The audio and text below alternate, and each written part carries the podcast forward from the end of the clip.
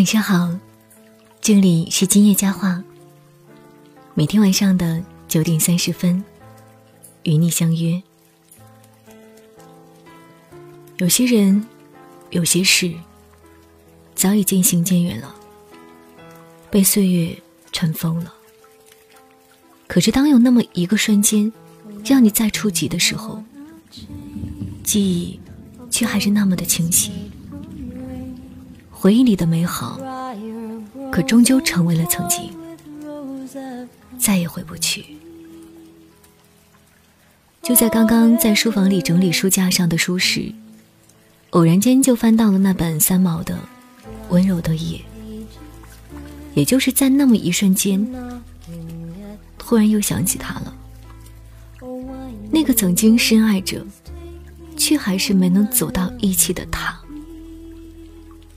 温柔的夜》这本书是他去年送给我的大学毕业礼物，当时他还在书的第一页写了，真正的爱不只是长久的相识，更是一段交心的相知，一份难得的懂得。看着那些歪歪斜斜的字，突然想到，原来时光真的过去了好久好久。我原来一直以为我们是在大二寒假认识的，后来他告诉我他早认识我，他是我高中校友。他第一次看到我的名字是在毕节四中的校刊上那篇在高一，他觉得我应该是个是个有趣的人，但是在高中我们从未有过真正意义上的交集。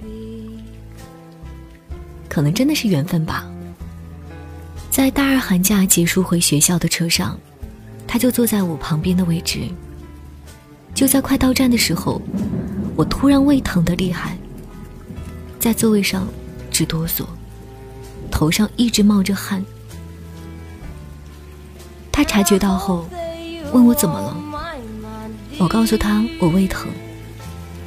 他把自己的外套脱下来给我穿上后，然后说，快到了，你撑一下。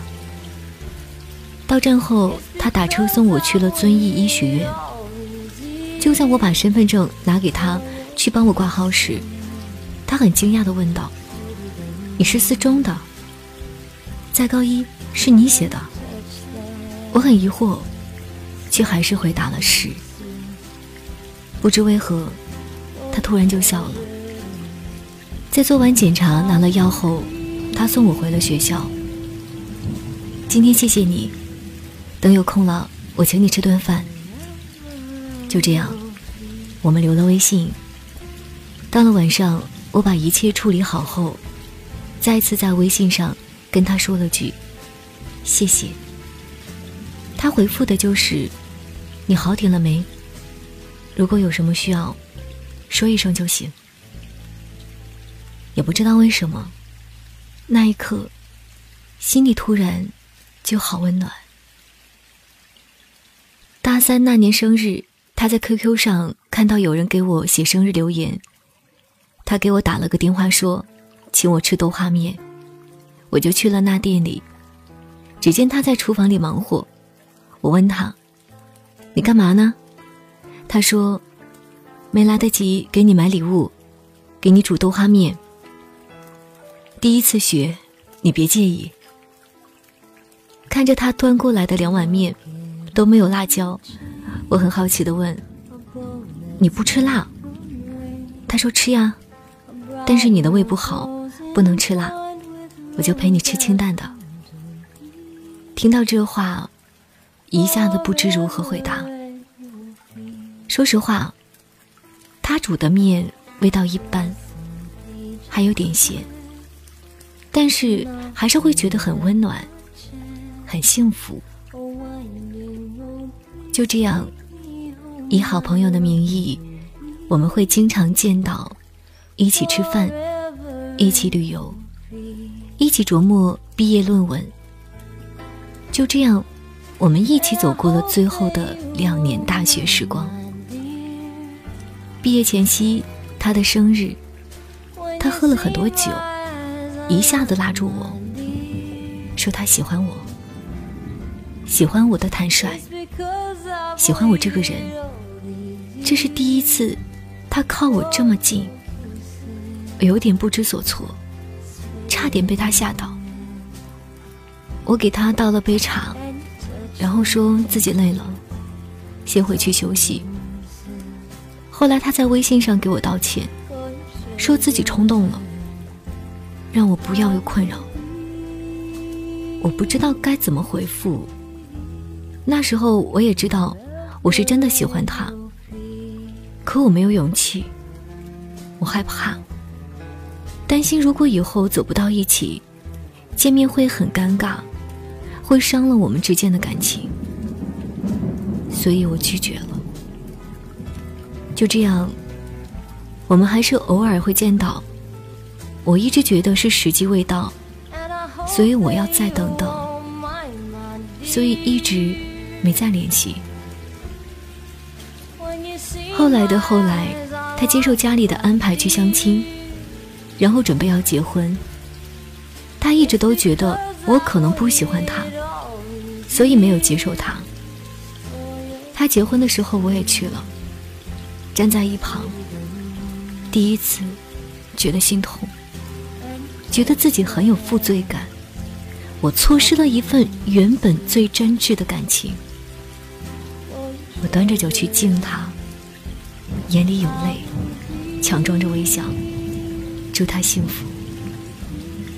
他喝了很多，他说：“燕子啊，我知道我不够好，你才没有爱上我。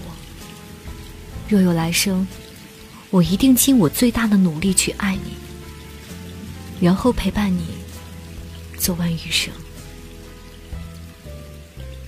我忍住泪水告诉他：“其实你很好，你值得更优秀的人。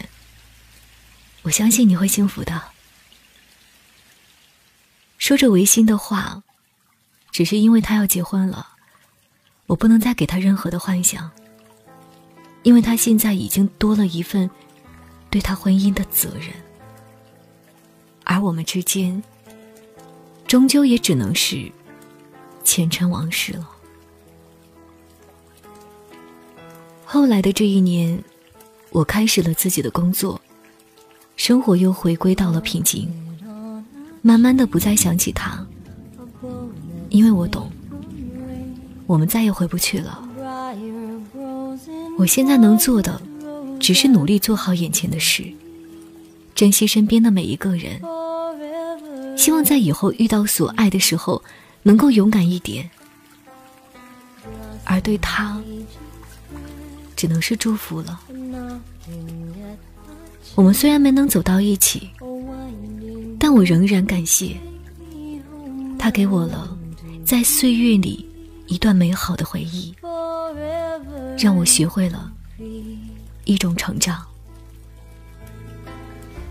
提起笔，我在眼前这本温柔的夜的末页写了：回忆再美好，也只能是曾经，愿你幸福。然后轻轻地放回在书架上。所谓成长、沉淀、担当、责任，人的一生难免会有错过，有遗憾。回忆里再美好的一切，最后都只是曾经。那就换一种心态，珍惜现在，拥抱未来吧。以后的以后，愿我们的等待恰逢花开。这里是今夜佳话，喜欢记得微信搜索公众号今夜佳话，关注我们。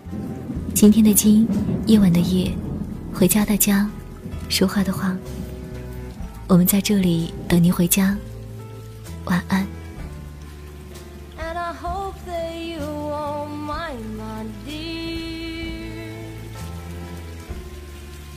When you see my eyes, I'll line, my dear. It's because I've waited all these years. and touch them softer than the sea. For treasure I will be